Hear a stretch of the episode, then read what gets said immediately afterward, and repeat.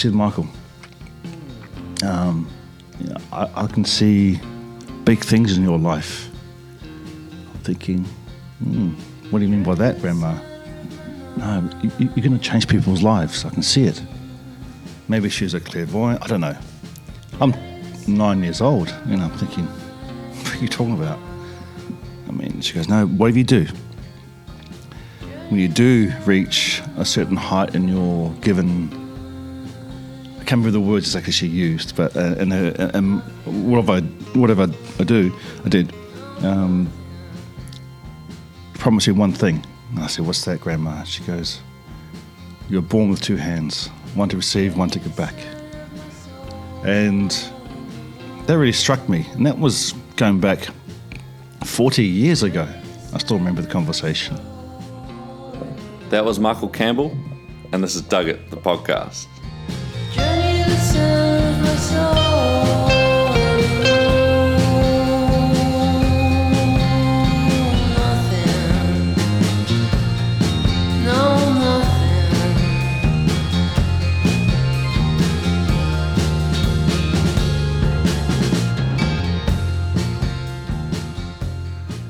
Welcome to episode 55 of Dug It with Michael Campbell, the golfer, the US Open champion, the wonderful human being, and uh, part time cook as well. He's a passionate foodie after a few years away from the game. He's been in the kitchen and with his family in Spain and his golf academy. And so when I found out he was coming back for the 100th edition of the New Zealand Open and to play on the senior tour this year, I just had to get in touch.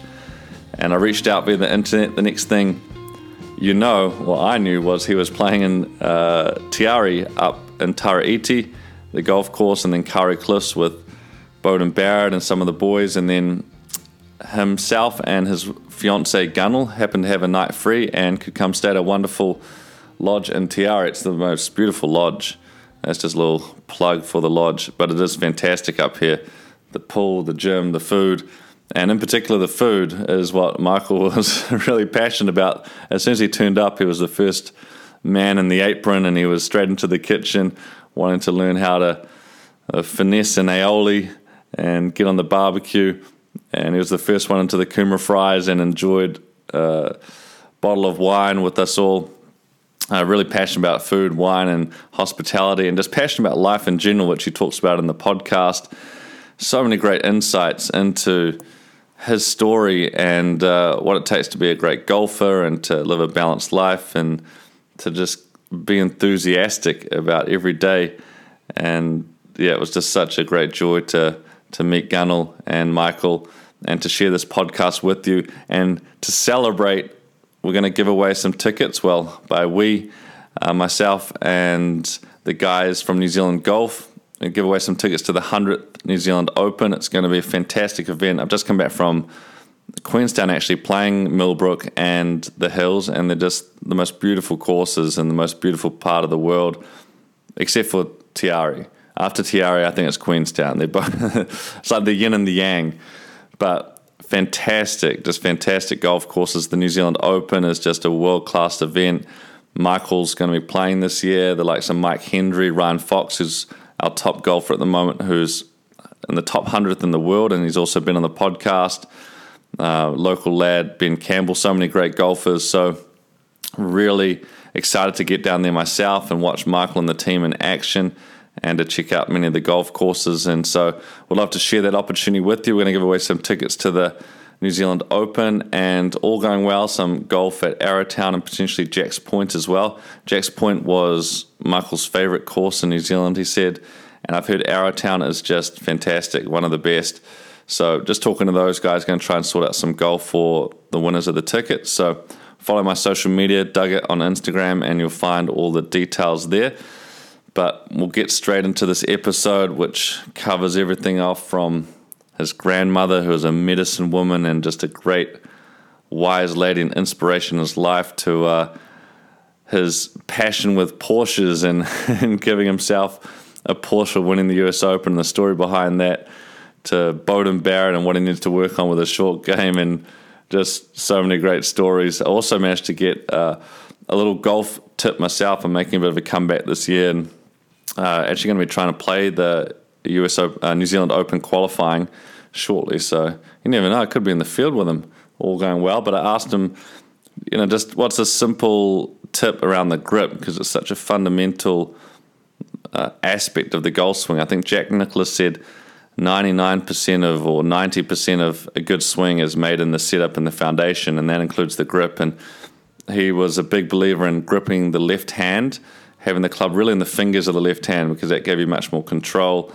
And the club didn't slide around or get loose if it was too far in the palm. That would often be the case. So it kind of helped fix my grip up. So hopefully that'll pay dividends and that might help your game too. But here is the man himself. Without further ado, Mr. Michael Campbell.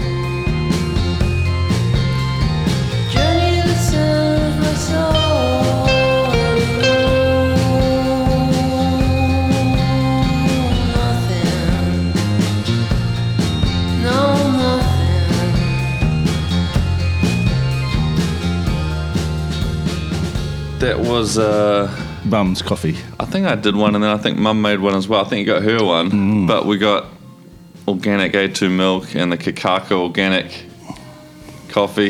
What's what's the how do you how do you have your coffee in Spain? I don't know, mate. Just, don't I know? just don't know. I don't know. It's just one of those things you just drink. but this is much better. And well, thank you for taking the the time. It's a Pleasure. Yeah. Thanks And- for uh, thanks very much for this um, wonderful opportunity to stay here at your your lodge. Incredible, incredible place. I love the idea with everything being organic and the rooms are sensational. And so thanks, thanks a lot, mate.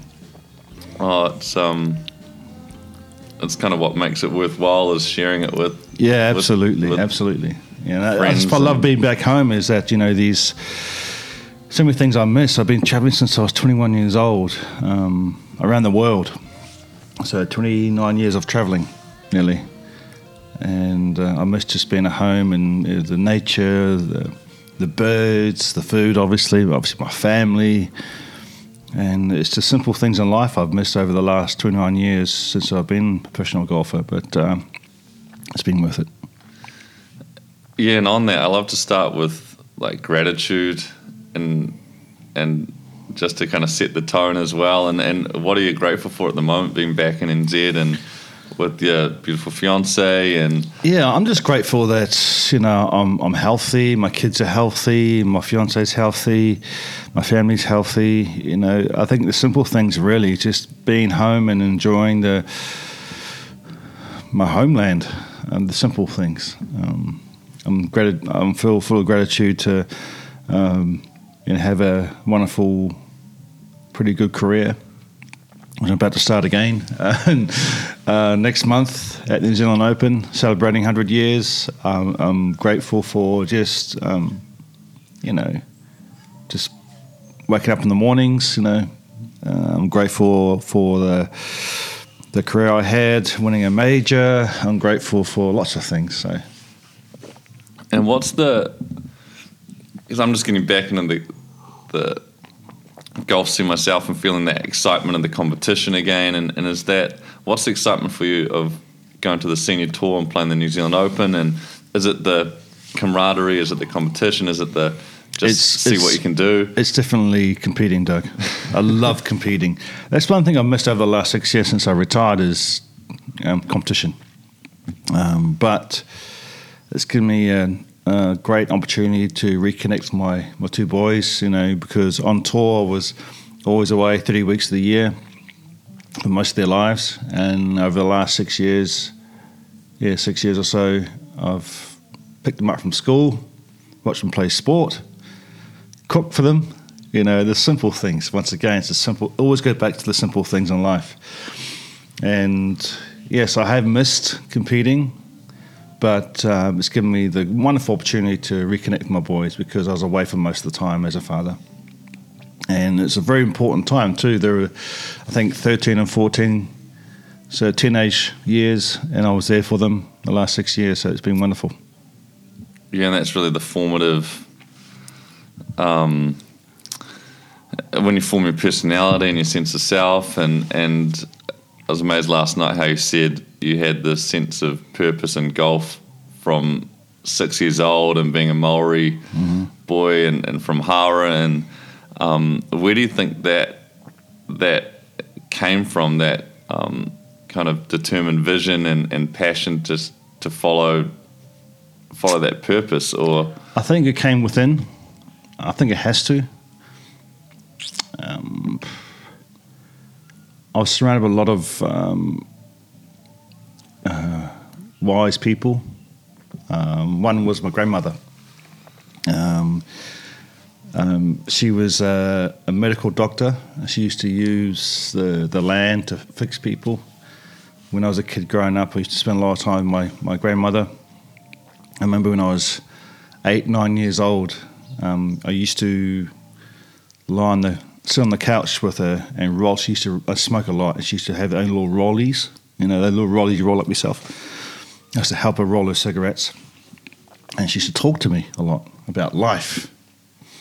A very, very wise woman, and people used to come, you know, with some sort of illness or illness, and she used to go to the garden, pick her herbs, and give it to this person. They'll go away, and people will come at three in the morning to come and see her. So she wasn't, you know, she's like a local medicine woman, or yeah, medicine woman, yeah. Pretty cool, but very, very, very spiritual.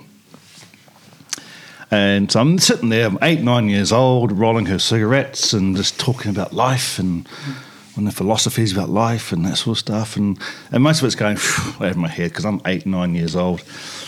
And she said, Michael, um, you know, I, I can see big things in your life. I'm thinking, hmm, what do you mean by that, Grandma? No, you, you're going to change people's lives. I can see it. Maybe she's a clairvoyant. I don't know. I'm nine years old. You know, I'm thinking, what are you talking about? I mean, she goes, no, whatever you do, when you do reach a certain height in your given, I can't remember the words exactly she used, but uh, and, uh, and whatever, I, whatever I do, I did. Um, promise you one thing. And I said, What's that, Grandma? She goes, You're born with two hands, one to receive, one to give back. And that really struck me. And that was going back 40 years ago. I still remember the conversation. So she instilled all that confidence in me. She'll say to me every every time I see her, Michael, I can see you do big things in this in this world. I mean, I, I played golf, but not. I mean, I was off. Didn't have a handicap, but she saw this thing. I don't know what it was. Um, so you know, I always go back to that story, and that's what because I, I believe you are who you are through your past experiences, um, your environment that you're brought up with. And, you know, I was very lucky to have a lot of support around me, support system around me, a lot of friends, a lot of mentors, as we said last night. Um, obviously, family and friends, but my, my grandmother was definitely paved the way for me, you could say, uh, with just telling me constantly, constantly, every time I saw her. We had the same conversation over and over again. I'm thinking, Grandma, not again, please. You know, and it really stuck with me. So maybe, may I don't know. Really, I, I really don't know. But um, she was right in some sort of sense. And then I've given given the opportunity to actually give back to the game, and also to make a change. You know, uh, we spoke last night about um, a couple of initiatives I had in in Australia. Um, so it's kind of cool to be in that position to make a difference in people's lives. Yeah, that's fascinating because one of the questions I first wrote down was um, what kind of Maori wisdom or family wisdom did you have, and and and and yeah, that's so special. And how do you think that do you provide that for your boys now? Because we've often lost that connection to the elders and or to our family, and people are maybe more dispersed and less appreciative of grandma's wisdom and that kind of thing. And Yeah, well, I think I think it's changed a lot over the years. My goodness, with you know, with with the internet, especially, you know, it's you can't, you know, I see it so so often. It really disappoints me. A family goes out to a restaurant and the kids are the kids are on the on the phone. It's so sad. You know, people have lost or the kids, sorry, this generation have lost the, the wisdom or the, uh, the ability to uh, communicate, to spell, for example. We were saying last night to spell. you got the corrective text, you know. It's just, uh, you know, look, technology is obviously, the internet is fantastic and we need it. But it, it needs its place, I think. You know, it needs to be put in its place. And I've seen it. I see it all the time now in restaurants. It's really sad, and it starts from there. When you lose the communication between the families and the kids, it goes on to the grandparents and that sort of stuff. So, um, you know, it's up to the. I think it's the responsibility. What is the responsibility of the parents to take over and take control, even at a very young age? But you know, it's the it's a peer pressure of Instagram and and uh, you know Twitter and Facebook and stuff like that. Look, I, I'm guilty as well, but I- I've spent a lot of time on the phone and, and on the internet. But sometimes you need to do it through for more uh, for certain particular reasons. But um, I'm trying to cut back every single time. And and you were ta- talking about environment before, you know how powerful that is, and the people you're around. Is there, if we're kind of the average of the five people we spend the most time with, are there five people or a group of people that you'd like to spend your time with, in terms of lifting your golf game or your um, appreciation of life or your just enjoyment? Yeah, I, I think. Um, well, I think to just well, for me, it's a little bit different now because you know I'm turning fifty soon. Seniors tour. It's the only. It's the only sport really you have a second chance. You know, mm. you know, if you're a rugby player or football player, tennis player, whatever it's going to be. Excuse me. Once you're 35, you're done. In golf, you know, I'm, I'm turning 50 soon, and I've got another chance to go out there and play and play with my friends. Um, so you know, I just need uh, once again my old team back together again. My my, my caddy, my my coach, and obviously my, my I love to see my boys see me win. Um, when I won all, the, my, all my tournaments, they're too young to appreciate it. Uh, now they're asking more and more about my wins. They're asking about obviously about the US Open. They were there, but they can't remember. They were like you know three and five or something like that, maybe. Um, so I want them to see Dad win a golf tournament. Um, yeah, so it's it's going to be it's going to be interesting. I'm I'm really looking forward to it. Um, I'm playing a lot over the last, uh, especially this week in New Zealand. I've played every day. I think it's fantastic. I'm playing my sponsor, Manuka Doctor. Playing at uh, Kauri Cliffs, Tara Iti. Playing back home. I love being home. Uh, I really. I think the more time I spend away from home, when I do come home, I appreciate it even more so. You know, just the simple things like paua fritters. I love my paua fritters. Mum's paua fritters. It's the best.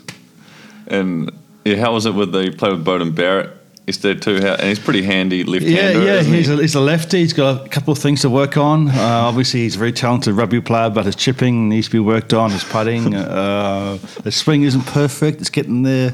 No, no. Look, um, the thing I love about uh, this game of golf that you know I can I can step on to the golf course, or Beauden can step on the golf course and compete against me because we have a handicap system. I can't step on the rugby field and can play against Beauden Barrett. No way. So that's where it's a great leveler, I think, golf. You know, any age, male, female, you know, I can play against you, for example. Uh, I can play against, you know, anyone. And that's where it's such a, a great leveler. You know, you, you can't play against uh, Roger Federer in a, in a tennis match or race against Lewis Hamilton, can you? But in golf, you can. You can. That's where I think it's such a great game. It's um, it, it really caters for everyone on all abilities. Doesn't matter how good or bad you are.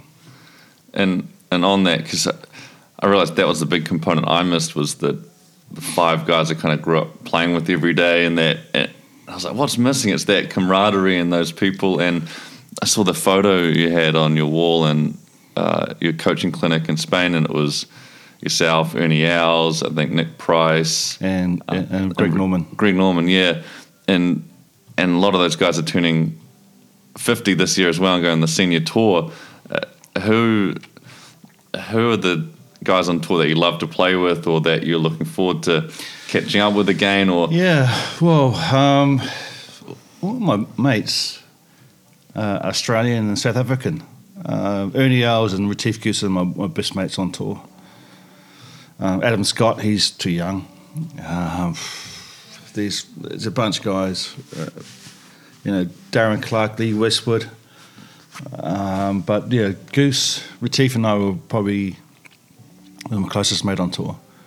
So it'd be good to see those guys again. It's been, you know, I do keep in contact with them, um, but it'd be good to see them again, uh, hang out with them, and play some golf and kick the asses again. Yeah, because Retief, you uh, he was leading the US Open when you won it.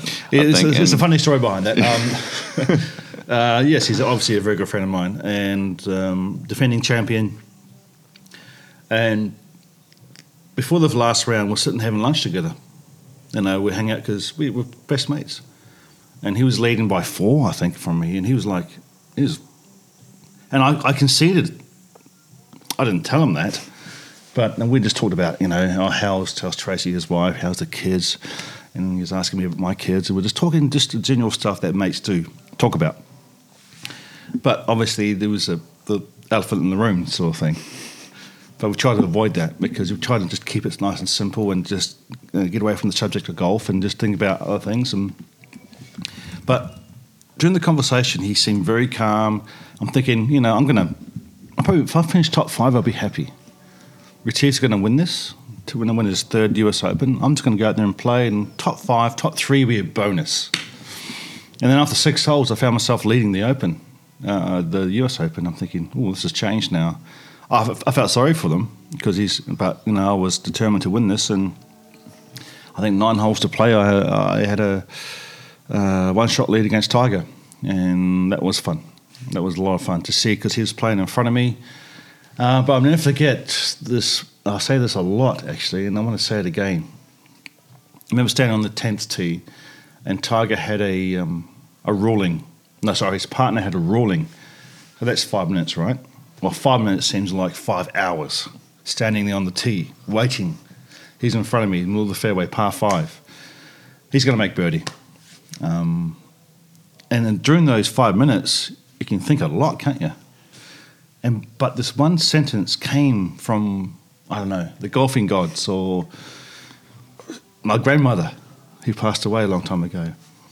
She's well, she said or they said or anyway, this thing came to me was um, um, see this as an opportunity, not a threat. One simple sentence, and all of a sudden I just thought, yeah, let's have some fun here see this as an opportunity, not a threat. It's that um, fight or flight. You know, you run towards trouble or run away from trouble. I've decided to run towards trouble, towards Tiger and, and, and that trouble there. And I, I, I felt so in control. It was, it was scary. Just through, because, you know, I believe you have a choice through, through the words you speak, the thoughts you have. You know, I like, I visualized an empty cup filling up all this positivity until it's all overflowing, so nothing can get in. Because trust me, that last last nine holes, last nine holes, was the toughest I had to be to get over the line. Because, as I said, you can have a choice, this way or that way, and I decided to go the right way. And but it was a battle, it was a mental mental battle. You know, look, you can have all your, swing in a certain parameters or how it should work, should function for you. you, you but it comes down to the mental fortitude. That's the bottom line in golf. Well, any sport really. But um, that was it was good that I um, managed to see uh, to to bend by I think a couple of shots towards the end. Hey, did you did you get a chance to play with him competitively Mm-hmm. at all? And how was that as an experience? Because that was when he was at his peak as well. Um, Yeah, I actually I actually feel blessed. People say to me, "Aren't you a bit mad about you know playing in the same area as Tiger?" Oh no, it's fantastic to be there, play with them so often. We're drawn together all the time. Because my peak was from you know from '99 to 2006 or something, and his was like '97 to 2008. And oh, it was just it was a huge privilege for me to play with him on a lot of occasions, to watch him play and, and the crowd's reaction and and it's great to see him come back again, winning on the on the PGA Tour last year. But yeah, it was it was a huge honour for me to play with him. Um, I could have, you know, I could have won more tournaments because we were head to head, and he, uh, on three or four occasions, um, he won four of them. I won, I won two of them, so it was not a bad ratio. that because I'm reading his book at the moment. It's fascinating the the backstory, but um, but I noticed a lot of it was just how focused he was, and I know you would have been the same at the time. But what what do you see? Because you've coached a lot of young, aspiring, really top players. Uh, what do you see as the difference between someone who really makes it um, and someone who maybe just doesn't quite crack through? And is it, is it just that mental side? Yeah, I mean, the first thing I look is is their eyes um, to see if they're focused on on, on what they want to do in life. Um, that's, that's the first thing. Is their body language. Um, you know, and then obviously you go to the driving range and see him, you know hit balls. But the first thing I look at is their body language and their and their look they have. That they're hungry enough. That's the biggest thing I find. I can determine whether they're going to make it or not make it whether these these kids, I got you know I got only seven now. Um, really, really, well, not kids, like from sixteen to twenty eight years old. I call them Michael's monsters. Um, uh, yeah, I can I can tell straight away whether they're driven by their parents. Uh, I told two kids to leave because they're there for the parents, not for them themselves. Um, yeah, no, it's it's it's it's fun, and you may ask the question, why did I start a golf academy in Spain? um, well, after retiring back in 2013, I think it was, I needed something to get up in the morning to, you know. and after, excuse me, after I won the US Open, I went to President's Cup 2005. This is three months after I won the US Open. And Jack Nicklaus was the captain of the American team, and Gary Player was the captain of the international team. And we had a function on a Tuesday. Uh, I just won the World Match Play as well. He comes over to me and said, he said, Michael, you are the best player in the world right now. Because I had a good little run, you know. I said, thanks, thanks, Mr. Nicklaus, thank you very much. And he goes, well done for win- winning the US Open. I said, thanks, Mr. Nicklaus, thank you, thank you. Like this. And, um, and he, his face changed. He goes, he gives me a stern look in my eyes. He said, now you have responsibility to grow this game. You've Got to grow this game. As a major winner, you've got to grow this game. And he walks off. So I stand there thinking, what was that? and I thought, oh, jeepers, that's that's quite deep. But he planted that seed. Grow the game, grow the game. Golf Academy. So when opportunity came along six years ago in, in southern Spain, um, I found this great location, and now I'm giving back to the game that's given me so much, and that's what he meant back in 2005. This back in 2005. You know these things that you go along in your journey of life, and then you, these certain snippets or certain a sentence or a visual picture or something that sticks in your in your memory bank, right? And then it comes up.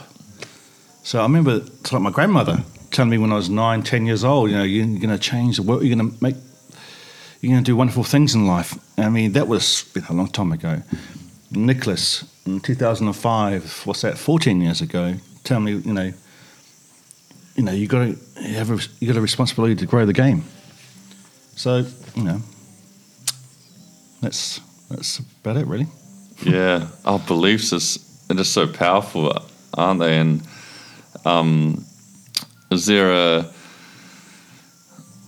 I'm trying to think like a because you seem someone who's like quite connected and spiritual and has these great beliefs. Is there a? Do you have your own kind of spiritual practice or routine or something that grounds you? Because I was thinking, like after a US Open win and after it must be so easy to get carried away, and like well, funny enough, it's a good, very good question. After I won the US Open, three months later, I said to my manager, "I want to come home." And he goes, "Are you crazy?" I said, "No, I want to come home." He goes, "Why?" I said, "Because I want to share my success with my people, not for myself. I didn't need the publicity, trust me." and so we did this tour.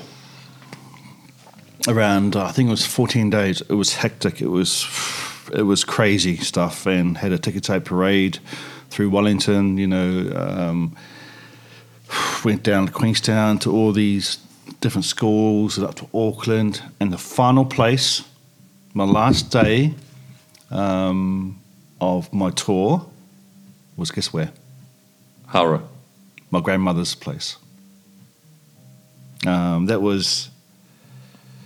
She's got. Well, she had a look at, it or still got it. It's a family home now, three bedroom place, right? There's like twenty of us. We've got tents everywhere, and but I felt it was a way to, um, you know, say you know thanks grandma for all the stuff you've you know to instill all this confidence in me. You know, so this so my final day was at my grandmother's place, or her farm, in Patea. Patea it was. That's pretty cool. Yeah. Yeah, that's beautiful. And I'm not sure where to go from there.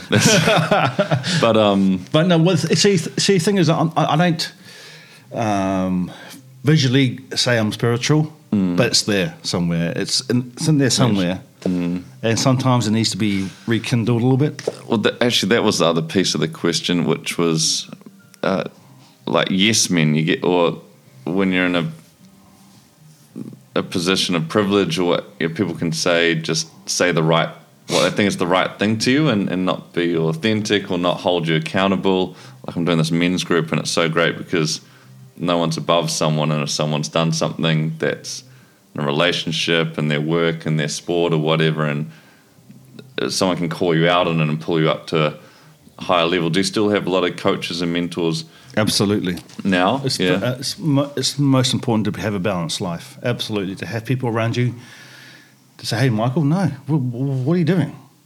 And because sometimes you get carried away.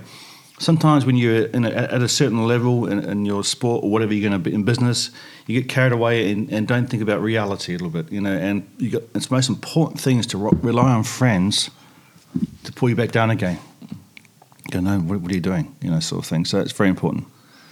And um, have you got a favorite investment you've made during your career? It could be an investment in, in time or money or um, even, say, a, a trip or experience, or it could just be an object or something that you carry with you that's been. Whew, uh, we were talking about university last night, and people spend four years often investing all this time and money in something which doesn't maybe doesn't add to their life. I don't know whether there's a investment you've made that's really been worthwhile. Uh, there's n- nothing really stands out, Doug. Now, that to be honest with you, I, I think um, I, I've, well, I've really enjoyed the last um, six years. To be honest, it probably sounds strange, not playing, but I've really enjoyed just um, making a difference in people's lives. It was charity stuff, and I said last last night about a, this uh, initiative I was doing in Sydney. You know, things like that. It's just been you know, it's been more satisfying, I think, in the, than actually playing because when you play, it's quite a selfish thing. You're doing it for yourself, really. You're doing it for your people as well, and your, and your country, and it's, but it's ultimately for yourself because it's an individual sport. But um, the last six years, I'm, I'm actually helping others to, to get better in their lives, whether it's through golf or whether it's I don't know, you know, help raise money. Uh, that's been more rewarding, I think, in the last you know last 10 years or so. I'm just mindful. Uh, we got breakfast being served up shortly, Oh, and yes. uh, you, God, that's gone fast. I know. Oh, man, it's it's amazing when you're talking about what you love, and, Yeah. and just time Passionate about it, yeah. disappears. Um, But yeah, you've got a big passion for food now too, which is. is Yeah. great. We're talking about dinner last night Yeah. your fondant recipe and um, yeah, yeah. and uh, and e- even fly fishing, these other things you get up to. Um, so, what is it? What is what does a balanced day for you look like at the moment? Then, if you're A balanced day. Well, uh, well, over the last five, six years, I've been retired, so I haven't really played much golf. Just focus on my boys, really, and um, cooking them dinners and stuff like that, and fondants and stuff. You know, all my apps on my phone are cooking apps. And you said the punctual app as well, which I love. Oh, yeah, yeah. Or the Uh, punctual Instagram. Yes, Yeah. I know. Yeah, um, uh, yeah. Gra- grammar, uh, grammar, Grammar police, police. grammar police. It's just I love grammar. I don't know why. I love grammar in cooking now. Uh, I know that's really weird, but uh, now I'm going to divert all my attention back to golf now because I want to go there and play and win. Now, that's one thing I've missed is, is competing and winning and holding trophies and kissing trophies. Um, I did my my passion was cooking and, and helping out others, but now I'm going to reverse that role back to being the golfer. Michael Campbell, the golfer, and the first one back is uh, first tournament back in six years will be in the New Zealand Open, which is going to be held the last week of February and celebrating 100 years. I mean, that's just incredible. If you think about it, I was actually looking at the US Open trophy. It's only 125, 120 years old. And New Zealand Open is 100 years old. So there you go. The, the, the Open trophy is 140 years old. We're not far behind it. To have a tournament, people don't understand this, to have a tournament over 100 years, it's just phenomenal. And we have one now coming up in, you know, New Zealand Open in Queenstown at the Hills. And I'm there. I'm not sure how I'm going to go. I have no idea. I haven't practiced. Uh, I played a little bit and I haven't trained. So I'm there just to experience of being there, celebrating 100 years. That's, that's why I'm there. If I win, if I make the cut, I'll be happy. if I win, I'll be over the moon. And and what does your process look like for getting yourself like you've got a big tournament coming up? What is what do you do to Oh, pre, don't worry. round? It- do you have a It- It'd be, it'd, be, it'd be full on. I mean, I get back on uh, to Spain on the twenty first of twenty first of um, January, and I'll be go, I'll be training every day uh, to prepare for the New Zealand Open. So uh, I've got a month, five weeks to start training, um, play a lot, and see what happens. and before a round do you take an hour and you got to set routine in terms of your practice Oh, and your visualization or anything yeah. like that? I mean, oh yeah. This is a whole, whole process. Yeah. Whole process. Um, it's when I was playing, when I was active, I had a, uh, I had to get the golf course.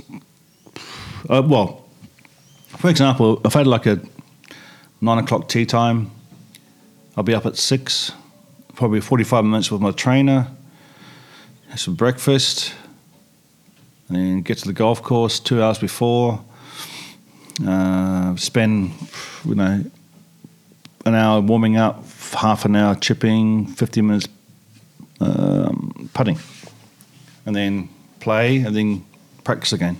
It was full on. It was one one one time I will explain my I was explaining my routine to couple of my, my monsters. I'm thinking, God, that's mad. You know what I should do, but you had to do it mm-hmm. you had to go through this process to because you know always if you think about the process not the outcome that's the biggest thing i tell my, my students now is that a lot of students are so focused on the outcome for example if you just focus on the process in other words in a, in a, whether it's the backswing downswing the result will take care of itself whereas when you start thinking about the process uh, the, the sorry the outcome uh, you're not worrying about the present time that's the that's the consequence right of this if you focus on the on your processes, that will take care of itself. And it's very hard to actually disconnect from your from your target. A lot of people are target orientated, whereas I'm trying to teach the kids. They're not kids; they're 24, 25 years old. Um, to focus on this part here because that will that will be okay if you focus on here. Yeah, it's such a great lesson. The process is the prize, is a saying I love, and it's um. I remember the greatest coach. He he didn't care what the result was. He was like, "Did you play better than last week? Did you give it your? Did you do these? Um, yeah, did you tick the boxes that you were meant to tick?" And I just think that's such a great message. And but on the um on your golf game too, what do you think your greatest strength was in in the on the course? Was it Um, I, an I had a- aspect of your game? Was it? Yeah, I, I mean, I, I remember uh, featuring. I remember winning the um, putting. Um, what do you call it? The putting. oh, putting stats. putting stats for Yeah. like three, four years or something like that. Oh wow. The putting was pretty pretty pretty good. Um, my short game was good. My pitching was good. Wedge play was good. Distance control of my irons good, was good. Um, so I didn't have. I mean, I wasn't long. I'm not long, but um, pretty accurate off the tee. So I I think when you when you have a certain particular game, you know, some guys are longer than others, shorter than others. You're going to strengthen your your what you have and try and um, strengthen the weaknesses as well. But I had a, a nice all round game, bunker shots and stuff like that. And- but I remember uh, I was sitting down, funny enough, at Kauri Cliffs, my coach in 2000. Was Jonathan Yarwood? Yeah, Jonathan Yarwood. Yeah, that's right. And was sitting down, and I said, "Jonathan, there's something missing in my game. There's something missing in my game. I, I know I can win a major, but there's something missing in my game." And we, we thought about it, and it was actually my my my wedge play wasn't. It was good, but wasn't good enough to win a major. So we focused on that for like three or four years, and then And I don't think many people know that you're the only second player to win the major after pre-qualifying too. Yeah, you must that's have been- right. you must have been playing crash hot coming into. No, no, no. I No? was I was playing terribly. it's amazing how the game of golf is so wonderful because it can change. Uh, the first five weeks of, of the year, first six weeks of the year, I missed six cuts. I was playing horrible. So this is in January. So I flew to America to see Jonathan Yarwood, my coach, in March, and spent a whole month with him, four weeks with him. And we focused on this, and then we found I don't know, it was can't remember what it was actually, some some swing thought. Can't remember what it was, but it worked. And then I started making cuts and top tens, and so going into the U.S. Open, I was I was playing okay, but my putting was terrible. Um, so what he did on Tuesday, the week of the, of the uh, U.S. Open, we went to a different golf course, which is like a half an hour drive, called Pine Needles. I'll never forget this. So there's no one around, no circus. It's a circus at Majors. Just him and I on the putting green. And we're there for like three hours. And once again, we found a certain key thought. So going into going into uh, Thursday, I was you know I was quietly confident. And the funny thing I did, uh, don't know why this did it, but I did it. I um, I love cars, right? And I said to myself, okay, top 10, I'm to buy myself a Porsche. So I wrote 99, 911, 911 on my, uh, on my golf ball. Took the whole time. So every time I put it down. So I was actually playing a game within the game. I mean, the big picture was obviously the US Open, but I was playing a little game. So I was focused on, on the smaller game, which is a Porsche. So I wrote, sorry, 997 it was, 997. So I was playing, the, I think the first, I can't remember what I shot the first round, 71 maybe, 72. And I was like top 20, well, that's okay. So the next round I shot 69 and, and all of a sudden I'm top 10. So I said, okay, now I'm top 10 after two, two rounds, top five. Top five, I'll get a uh, 997 C4, which is Carrera 4, you know. So I, visual, I was visualizing the paintwork, the silver grey, uh, dark leather inside, the red capillars on the brakes, and I was visualizing all the stuff. So once again, I was, US Open's there, but it's like, no, I want to I wanna, I wanna buy my Porsche. And then, um, and then the third round, I'm like, top four. I was thinking, okay, jeepers, I can actually do okay here. But I didn't think about winning until the last nine holes. So going to the last round, I changed my car, well, the same colour, but it's a GTS. uh, and then obviously I won, so I bought it. I remember visualizing, you know, during the whole week, especially the last last uh, last two days on the, on the weekend, you know, uh, everything about it. You know, it, was it was quite funny. That's such a great story. That's that's so funny. There's a guy, Shaun White, who's like the greatest ever snowboarder, and his thing for winning the Olympics was he was going to wear a certain outfit when he got the gold medal, and it was exactly like you. Um, you just said, "Oh, that's oh, what a great place to." We might finish it up there, but um, always love to get one little bit of advice. I'll just make sure that cameras.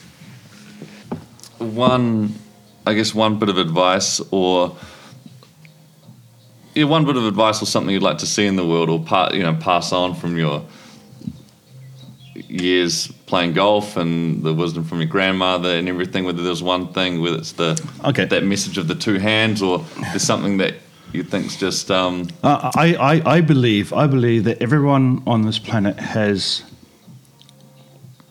or is talented at something. It could be music, art, sport, business, social media, I don't know, cooking, whatever. Everyone has a particular talent on this planet. It's a matter of just finding it.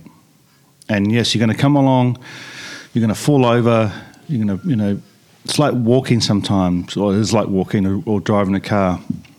You're going to make mistakes along the way, but you're going to, you're going to, you, you're going to find your passion. And I was lucky enough to find my passion in golf at a very young age. But I just believe this, everyone's out there has a, a particular talent for something. Uh, that's one thing I've always been telling the kids every time I make a speech in front of kids. It's just that everyone has something that's very special, and it's all a matter of just digging in there somehow spiritually or, or just, just thinking about it, and you'll, you'll find it. You'll find your way. Beautiful. Well, thanks so much for um, sharing your talent with us all, and I just love your enthusiasm still for just food and for golf and, and your energy. I Well, think I, it's my, just I think it's my, my, my enthusiasm is just for life, really. Mm. You know, I think every time I come back home, I feel energized again.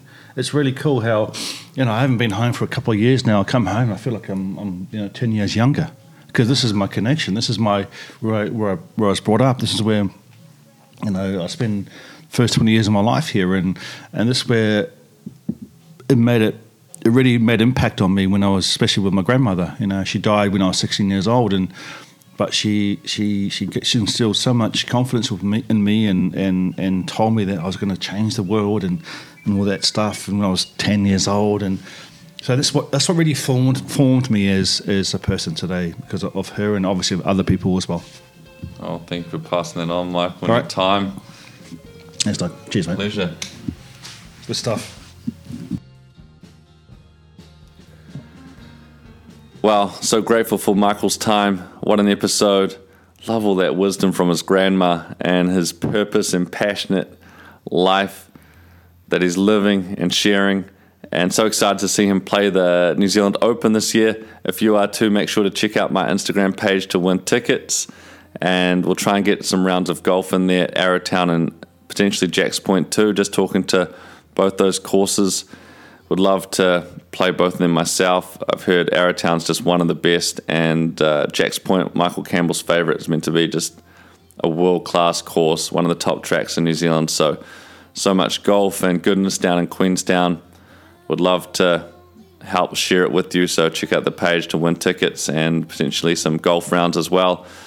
And I guess the real message from this episode is to find your passion, your purpose, take action on it, which is something I'm just a firm believer in. So get after it. Much love. Thank you for listening. Hope you dug it. Think less, experience more.